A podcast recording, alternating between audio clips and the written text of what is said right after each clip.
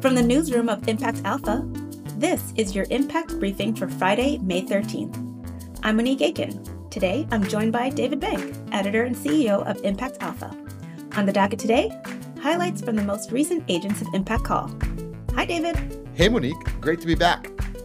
But first, here's what you need to know from the week in impact investing. The ESG backlash is on.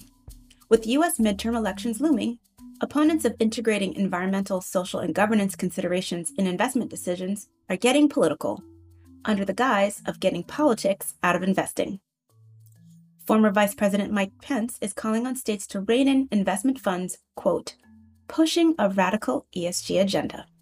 Liberal activist investors are forcing private companies to abide by ESG investing principles, elevating left wing environmental, social, and corporate governance goals over the interests of the business, shareholders, or employees. Texas, West Virginia, and other states are pressuring BlackRock to dial back its climate stewardship. And a chorus of Republican opposition may have helped delay the SEC's proposed rules on corporate climate disclosure. Impact Alpha's Amy Cortese and Dennis Price dug into the politics of ESG in the brief. High fuel prices are accelerating Africa's transition to electric mobility. Electric motorcycles from EcoBoda and Ampersand, electric buses from Opibus, and batteries from Shift. The continent's e mobility startups raised about $105 million last year. Local Initiative Support Corporation, or LISC, raised a $100 million Entrepreneurs of Color Loan Fund. The fund will buy loans off the books of community development financial institutions to free up their capital for more lending to entrepreneurs of color. And Group 14 Technologies brought in $400 million to commercialize silicon batteries for electronics, cars, and planes. Battery Tech Ventures are raising big rounds in the race for better lithium batteries. Impact Alpha subscribers got all of these stories and more in their email each day this week. Welcome back, David. I'm eager to hear what you're thinking about this ESG backlash. Yeah, it's getting quite political, as you mentioned in the headline. It's tempting to write it off as just kind of billionaires chafing at any criticism of themselves. Elon Musk called ESG the devil incarnate. And Peter Thiel said, when you think ESG, you should think Chinese Communist Party. But Thiel, for example, was just irked mostly by environmentalist types who were bad mouthing Bitcoin's energy consumption. Well, they're not wrong. But my take is that there's something more insidious going on. Well, I think it's pretty safe to say it's a part of a broader campaign to rescue fossil fuels from the dustbin of history. Um, there's been pushback, obviously, for example, on the SEC's proposed rules on corporate climate disclosure, and BlackRock has been getting hammered by in like Texas and West Virginia um, about using its voting power at shareholder meetings to press for climate action. The irony, of course, is that many impact investors myself included, and others agents of impact think ESG does not go far enough. Yet the backlash makes it seem like ESG is all powerful. Yeah, that's only one of the many ironies. And actually, it was uh, here's one it was Elon Musk who pressed the debate forward in the context of Tesla's own impact report, which came out this week. Tesla gets dinged for bad labor practices and various health and safety violations and other things, but they did disrupt the entire automobile industry around electric vehicles.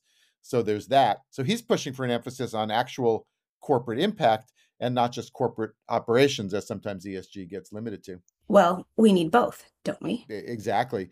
Um, uh, separately, we were pleased um, but not surprised at the tremendous interest in our Agents of Impact call this week on alternatives to venture capital for startups and small businesses. It struck me that we didn't even really need to lay out the case against venture capital. So many people now take it as a given that that model just doesn't work for most businesses and they're looking for alternatives. In fact, one of the debates that broke out on the call was whether we can still call it alt capital when uh, alternatives to venture capital actually are, are backing about 80% of all um, of all businesses. So what are they trying to call it? Well, I'm not sure. There's, you know, some people are just calling it business financing. I mean, it's not really new. I mean, working capital, inventory financing, uh, factoring, trade finance, even revenue based financing um, have all been around. What's new right now is a tremendous surge in entrepreneurship, um, kind of post pandemic. 2021 was a record year with more than 5 million new business starts.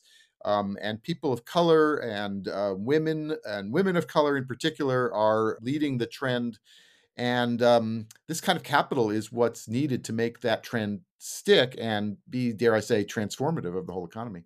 On the call, Jonny Price of WeFunder talked about opening up not only who gets funded, but who does the funding uh, with equity crowdfunding, which he's trying to rebrand as community rounds. We're saying the power shouldn't be concentrated in, in the hands of you know, millionaires and, and VC funds. Uh, everyone should democratically have a vote. Everyone should be able to vote with their dollars on which businesses in their communities or, you know, in cause areas that they care about get funded. So access to capital for a whole new wave of entrepreneurs. And what did they really need? Well, Kim Folsom of Founders First has really thought through um, how to help these founders grow their businesses. She's keen on revenue based financing, revenue based lending that aligns with a company's growth and cash flow. Unlike equity, where you have to have a major liquidity event at some mm-hmm. time in the future, you have this ongoing kind of, you know, monthly liquidity pieces happening based on revenues coming in.